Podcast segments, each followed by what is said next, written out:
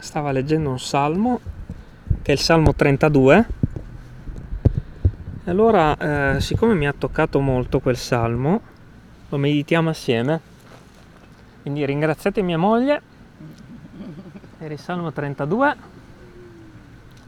Ehm, preferisco continuare a Romani quando ci siamo tutti, perché è giusto come Chiesa camminare l'epistola ai Romani quindi eh, vedevo mia moglie che leggeva questo salmo e a un certo punto ho detto, siccome io le ho dato un insegnamento così, ho detto ma devo essere il primo che però impara no, qualcosa da questo salmo. Magari se non abbiamo bisogno di imparare, di rinfrescarci spiritualmente, rinfrescare la nostra memoria, il ricordo di quello che Gesù ha fatto per noi. Eh, perché quello che ci accompagna nella nostra vita di cristiani, eh, se ci fate caso, sempre, sono sempre le cose di base. Cioè, è la base di un edificio che sorre, eh, sorregge no, l'intero edificio. Senza la base, eh, l'edificio non, non sta in piedi, non sta su. Ehm, quindi un credente per condurre una vita santa e ricca di frutto deve mantenere salde le basi. E se c'è uh, bisogno di manutenzione eh, è bello questo perché non è fatto di chissà quale uh, misticismo il cammino del cristiano, è fatto nella semplicità, nel Vangelo di Dio. Quindi meditiamo quest'oggi Salmo 32 e um, lo vedremo assieme quale sarà il centro di questo salmo e lo leggiamo. Ma prima preghiamo.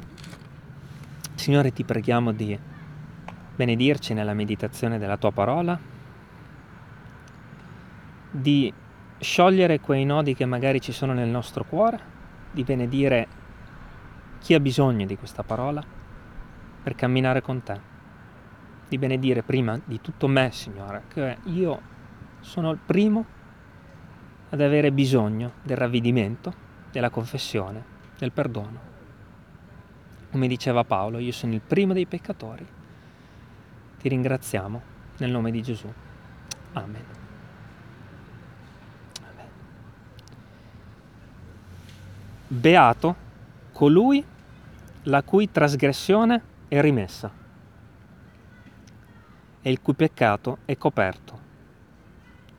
Beato l'uomo a cui l'Eterno non imputa l'iniquità e nel cui spirito non è frode alcuna. Non c'è frode alcuna. Mentre io mi sono taciuto, cioè mentre io sono stato in silenzio, zitto, non ho parlato, le mie ossa si sono consumate per il ruggire che facevo tutto il giorno. Poiché giorno e notte la tua mano si aggravava su di me. Il mio succo vitale si era mutato come per assura d'estate. Io ti ho dichiarato il mio peccato, non ho coperta la mia iniquità. E io ho detto, confesserò le mie trasgressioni all'Eterno. E tu hai perdonato l'iniquità del mio peccato. Perciò ogni uomo pio ti invochi nel tempo che puoi essere trovato. E quando straripino le grandi acque, esse per certo non giungeranno fino a lui. Tu sei il mio ricetto, tu mi guarderai da distretta. Tu mi circonderai con canti di liberazione. Risposta di Dio. Io ti ammaestrerò e ti insegnerò la via per la quale devi camminare. Io ti consiglierò e avrò gli occhi su di te. Però non essere come il cavallo e come il mulo, che non hanno intelletto, non hanno intelligenza e la cui bocca bisogna frenare con morso e con briglia, altrimenti non ti si accostano. Molti dolori aspettano l'empio, ma chi confida nell'Eterno, la sua grazia lo circonderà. Rallegratevi nell'Eterno, fate festa, o giusti, giubilate, voi tutti che siete dritti, dri, diritti, scusate, di cuore, retti di cuore. Amen. E scusa se ti prendo un oggetto, eh, Sara. C'era mia moglie che leggeva eh, questo salmo e allora le ho fatto una domanda, è riferita ai primi due versetti. Beato colui la cui trasgressione è rimessa e il cui peccato è coperto. Beato l'uomo a cui l'Eterno non imputa l'iniquità e nel cui spirito non è frode alcuna. E le ho chiesto, è possibile essere in questa condizione di beatitudine per noi credenti? Cioè, è possibile essere in questa beatitudine, cioè non avere peccato, non avere iniquità e non avere trasgressione? È possibile vivere in santità camminando con Dio senza essere macchiato davanti a Lui? Eh? Ed è una domanda che è, cioè, è fondamentale no? per la nostra vita, eh, per il nostro cammino spirituale. Sapete perché? Ehm, perché quello che farà il vostro nemico, il vostro e il mio nemico, sarà costantemente, eh, l'obiettivo suo sarà quello di sporcare la vostra coscienza, cioè di farvi sentire davanti a Dio colpevoli.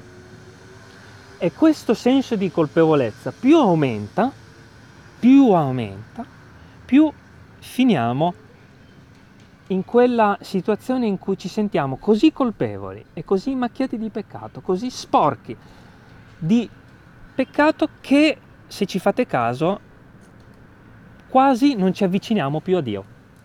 Non preghiamo più, non eh, leggiamo più la Bibbia, oppure non camminiamo. Fratelli, sappiamo bene che cosa può succedere, no? Ma quello che dice la parola è che c'è qualcuno, che è questo colui, che può benissimo essere pulito davanti agli occhi suoi, netto, perfettamente lavato. E in linea di massima il credente è in questa condizione quando? Quando agli occhi di Dio crede in Gesù Cristo, no? Ok? Quindi c'è da chiarire questo aspetto prima di questo salmo, prima di leggere e meditare questo salmo, cioè che chi ha creduto in Gesù agli occhi di Dio non ha più peccato, ok? Cioè pulito, avete presente questo foglio, togliete le scritte, bianco, ok? E normalmente si fa l'esempio di un foglio sporco messo dentro la parola di Dio, nascosto, ok? Chi ha creduto in Gesù c'è da chiarire che è in questa posizione di santità perfettamente immacolata agli occhi di Dio. Chi ha creduto, non con questa, con la testa, ma col cuore, cioè chi si è riconosciuto peccatore e perdonato. Poi però cosa succede? Che c'è il cammino su questa terra, no? E il tema di questo salmo, infatti, non è la vita a livello assoluto del credente, agli occhi di Dio, ma è il cammino. Ok? Per questo l'argomento è da trattare, perché se agli occhi di Dio noi siamo immacolati e santi, vi è mai capitato sulla nel vostro cammino con il Signore di avere questo sentimento? Lo leggo. Mentre io mi sono taciuto, c'è stato un momento in cui io stavo zitto e dentro di me ero rabbioso. Avevo un sentimento di rabbia, di peccato, di qualcosa che non andava nel mio rapporto con Dio. Qualcosa che non ha funzionato. Ok, quindi è questo che sta trattando il Salmo, 30, il Salmo 32. Nel cammino del credente si presenterà una situazione nella quale dentro di me c'è qualcosa che eh, sapete come il fuoco scalda da dentro e mi sento che non sono a posto con Dio. E siccome Dio vuole che rientriamo nel versetto 1 e 2, chiarisce che cosa c'è che non va nel cuore dell'uomo. E dice, mentre io mi sono stato in silenzio, le mie ossa si consumavano e io ruggivo dentro, cioè sentivo che c'era qualcosa in me che non andava. Sapete cos'è questo, fratelli e sorelle? È, è chiamato iniquità, ok? E l'iniquità è sempre quella che partorisce il peccato. Sentivo rabbia dentro di me e di solito la rabbia è l'iniquità e l'azione è quella che diventa peccato. Mm? Cioè, avete presente quando al TG eh, ascoltiamo quella notizia? Non so cosa mi è successo, ma leggete il giornale, no? Ho assassinato, ho rubato, ho ucciso. E normalmente sentite questa frase. Io non, non riesco a capire che cosa mi è successo. È stato come un impeto. E ho commesso quella cosa. Sapete perché succede? Perché dentro c'è l'iniquità.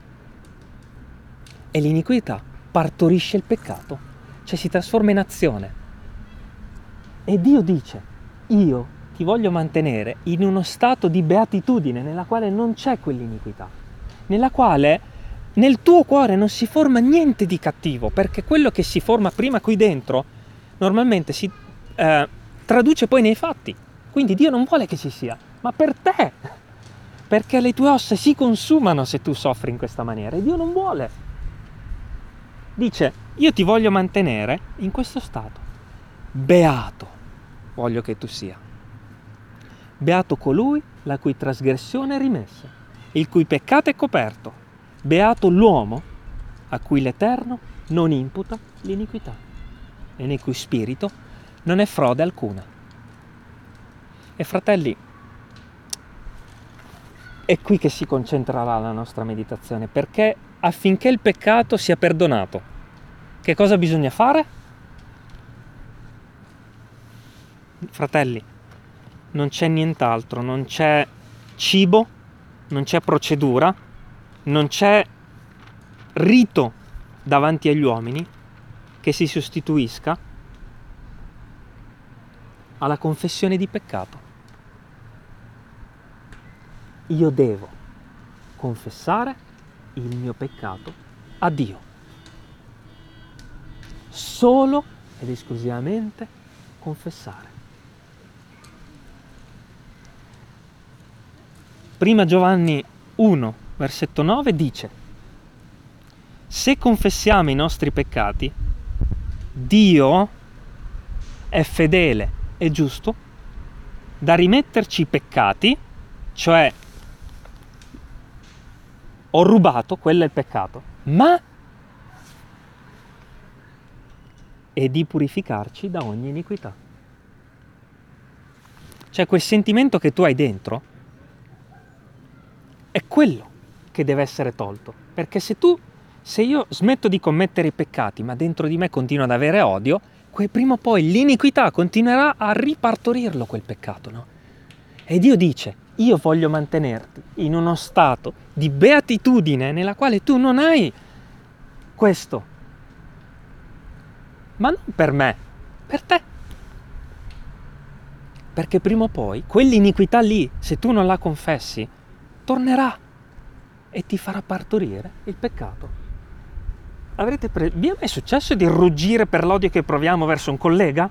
Se tu non confessi che quel collega lo odi, come puoi essere come puoi smettere? No? Se tu non lo confessi a Dio, ci provi un giorno a non odiarlo, ci provi il secondo, forse ci provi per 7-8 anni e prima o poi quel collega lì lo mandi a quel paese. O no? Ma se io vado da Dio in preghiera e gli dico, Signore, io odio quella persona, in quel momento io sto combattendo davanti a Dio, agli angeli e al nostro avversario, sto dicendo, Signore, c'è scritto qui il mio odio verso il mio collega. Io non voglio solo smettere di peccare, voglio smettere di odiarlo e rientrare in quello stato di beatitudine. allora questo foglio viene strappato e ci accorgeremo in modo, il mondo direbbe magico, noi diremo in modo santo, spirituale, divino, che dentro di noi non ci sarà più l'odio per quella persona.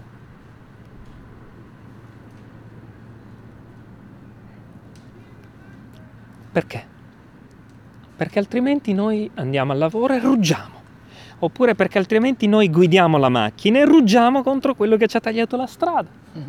Oppure ruggiamo contro lo Stato che continua a pelarci con le tasse. Oppure ruggiamo contro un fratello che mi ha fatto del male. Ruggiamo. E prima o poi quel fratello lì farò del male al mio fratello. E Dio non vuole. Fratelli, l'iniquità può durare anche tutta la vita se non viene confessata. E siccome Dio sa bene le dinamiche del nostro cuore, le conosce, c'è una parola particolare qui, che è scritta al versetto 2. Beato l'uomo a cui l'Eterno non imputa l'iniquità, perché io l'ho confessata e quindi è perdonata. Ma attenzione a cosa è scritto qui.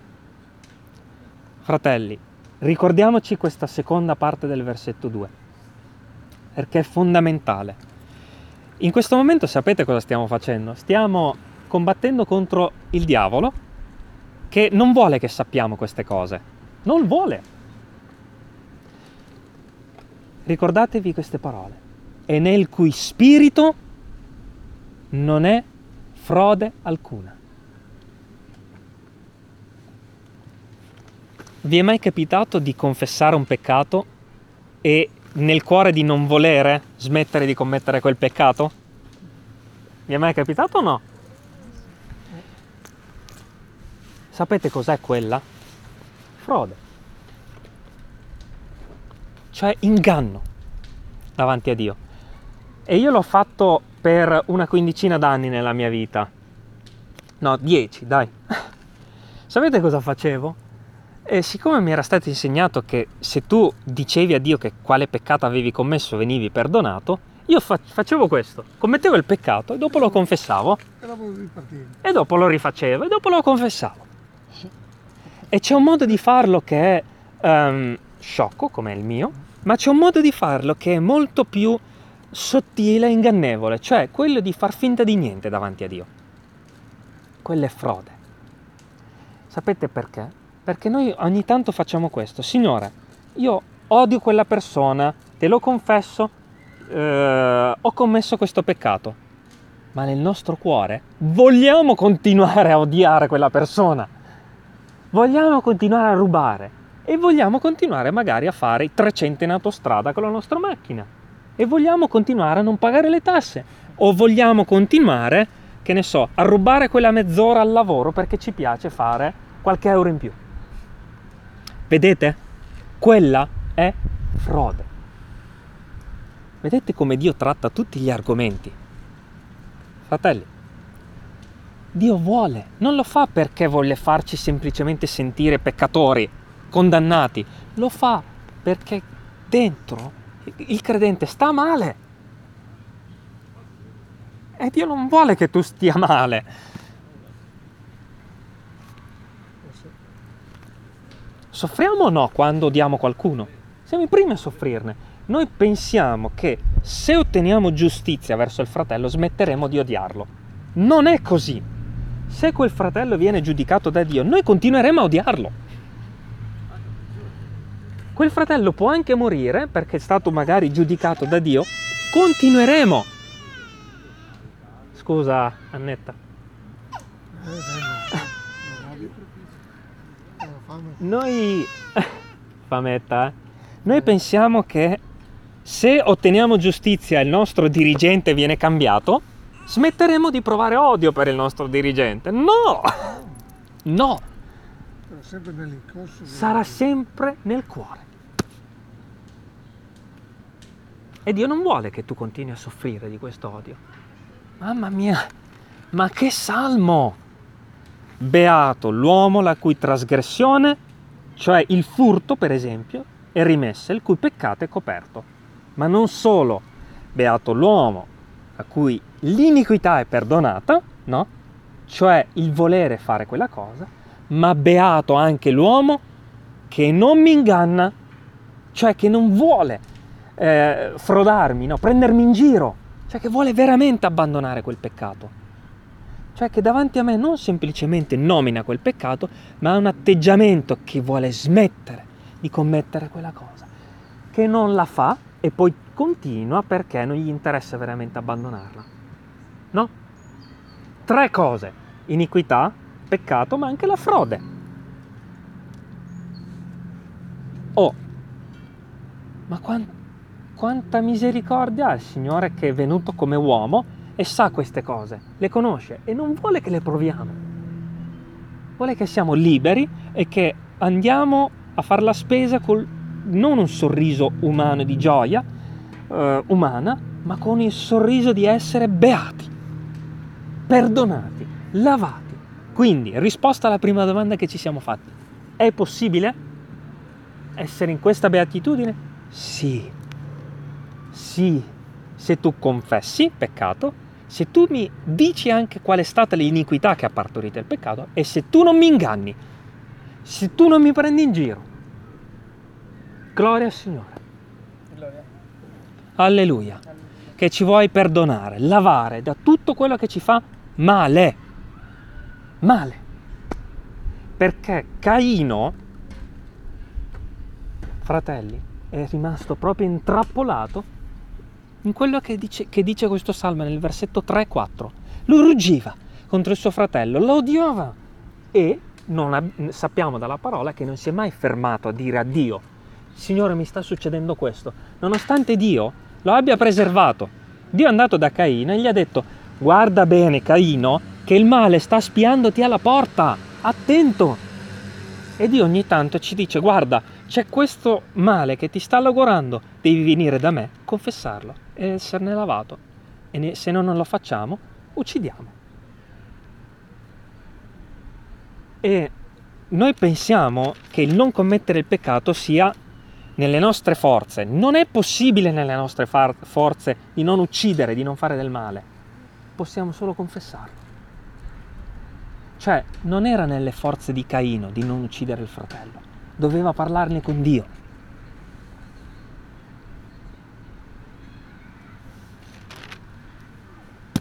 È o non è meraviglioso sapere che non dobbiamo noi smettere di peccare, ma deve farlo Dio nel nostro cuore. Infatti nel 7 dice tu sei il mio rifugio. Bravissimo, perché ha capito il salmista che lui non poteva smettere, ma doveva solo confidare in Dio. A volte Dio può eh, concederci di smettere di commettere quel peccato in una settimana, in un giorno, in dieci minuti, a volte ci vorrà magari un anno, ma la promessa è che tu sarai purificato dal peccato e dall'iniquità, ma non avere frode, non ingannare. Come ha fatto Caino, come ha fatto Saul, come, fatto, come ha fatto Giuda. Se Giuda ne avesse parlato con Gesù, se avesse detto Signore, io non credo veramente in te, vorrei venderti ai farisei, cosa avrebbe fatto il Signore Gesù? Noi sappiamo che si doveva compiere, no? Quella, quello che è successo, però il tema è che Giuda ne doveva parlare con Gesù, no? Tu oggi ne parli con Gesù? Parlane. E vedrai che non per potenza, non per forza né per potenza, dice la parola, ma per il tuo Santo Spirito.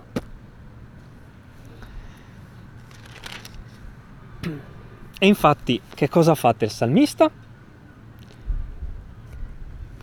Al versetto 3 dice io mi sono taciuto, ho provato, eh?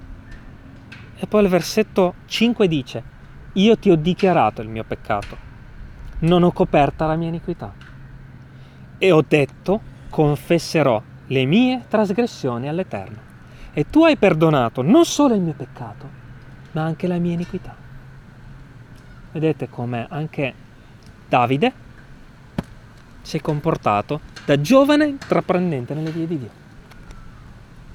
Anche Davide doveva confessare. E, lui, e Dio perdona. Quindi, fratelli, che cosa dobbiamo fare? Noi che siamo uomini, che vogliamo essere P sulla faccia della terra. versetto 6. Perciò ogni uomo pio, perciò Umberto, perciò Sara, perciò Maurizio, perciò fratelli e sorelle, ogni uomo pio ti invochi nel tempo che puoi essere trovato. E quando strariperanno le grandi acque, quando ci sarà la sofferenza, quando ci sarà la povertà, esse per certo queste sofferenze non giungeranno fino a te. Perché Dio giudica il peccato prima o poi, no? E quando sarà il momento di giudicare il peccatore, Dio non ti toccherà, perché avrai confessato. Infatti il cammino del credente come inizia? Con la confessione di peccato e crede in Gesù e non verrà giudicato.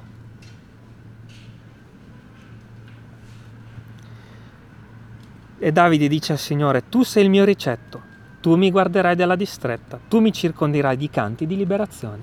E infatti, come diceva la sorella, ci sono credenti perseguitati nel mondo e mentre Dio giudica il mondo, i credenti invece di piangere cantano, gioiscono.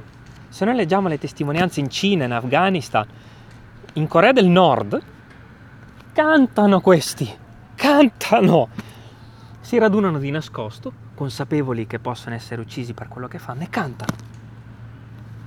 Perché le grandi acque straripano, i fiumi straripiano spiritualmente parlando, il mondo viene giudicato e questi cantano, fedeli e gioiosi.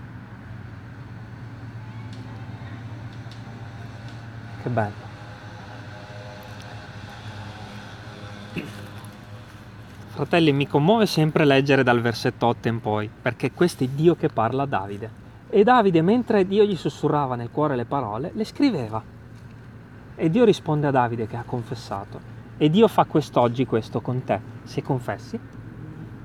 Ti dice, guarda che io ti ammaestrerò e ti insegnerò la via per la quale tu devi camminare.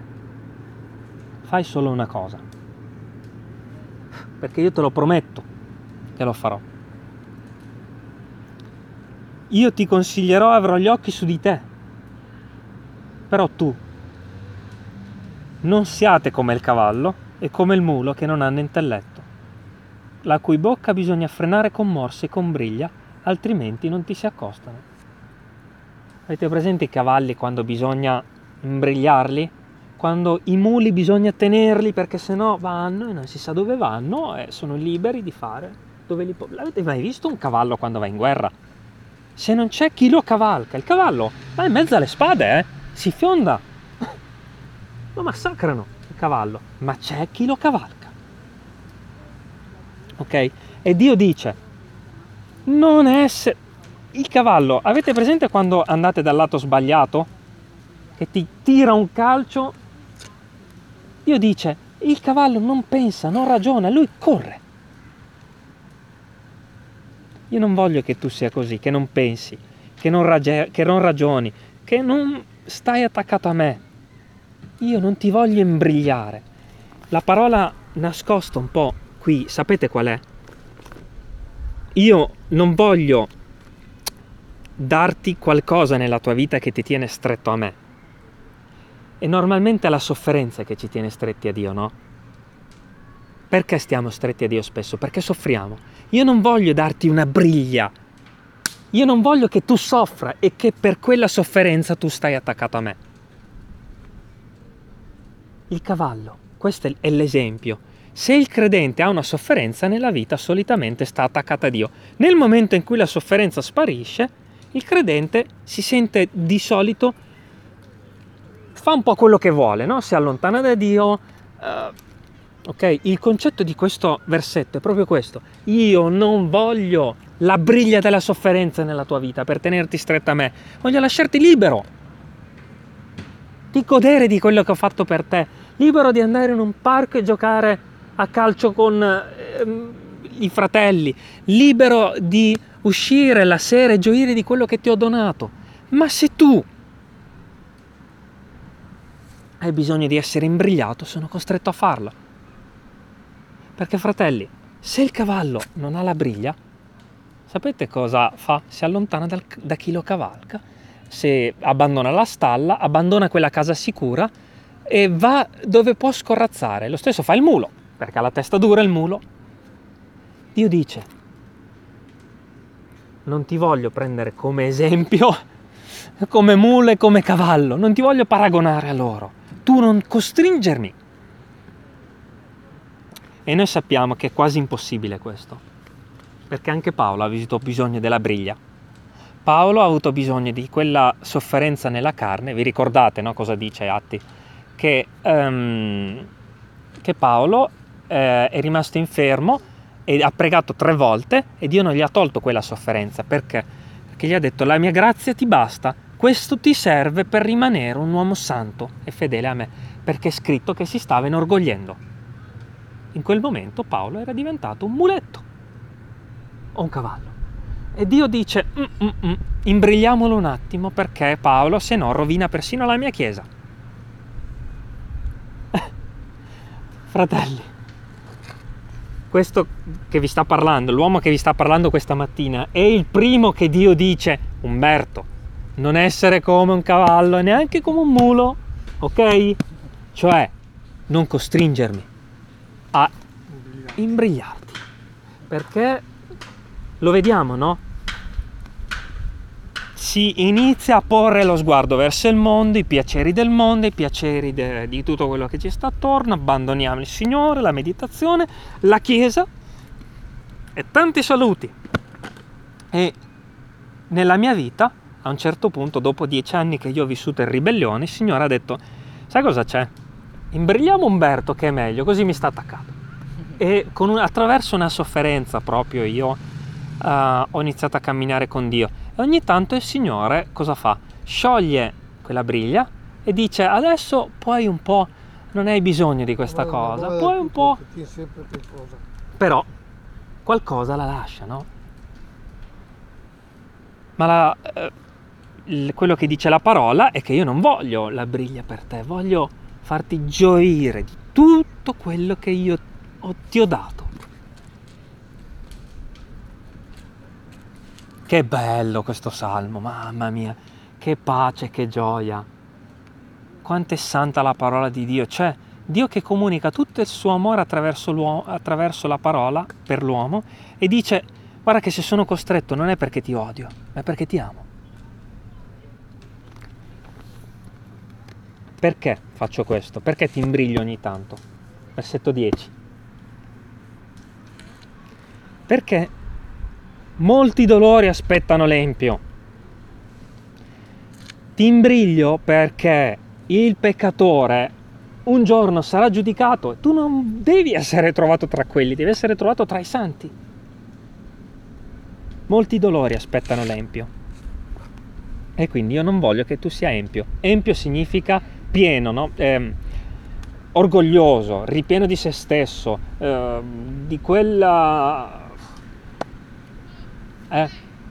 impietà, cioè sporcizia, orgoglio. Ma chi confida nell'Eterno, la sua grazia lo circonderà.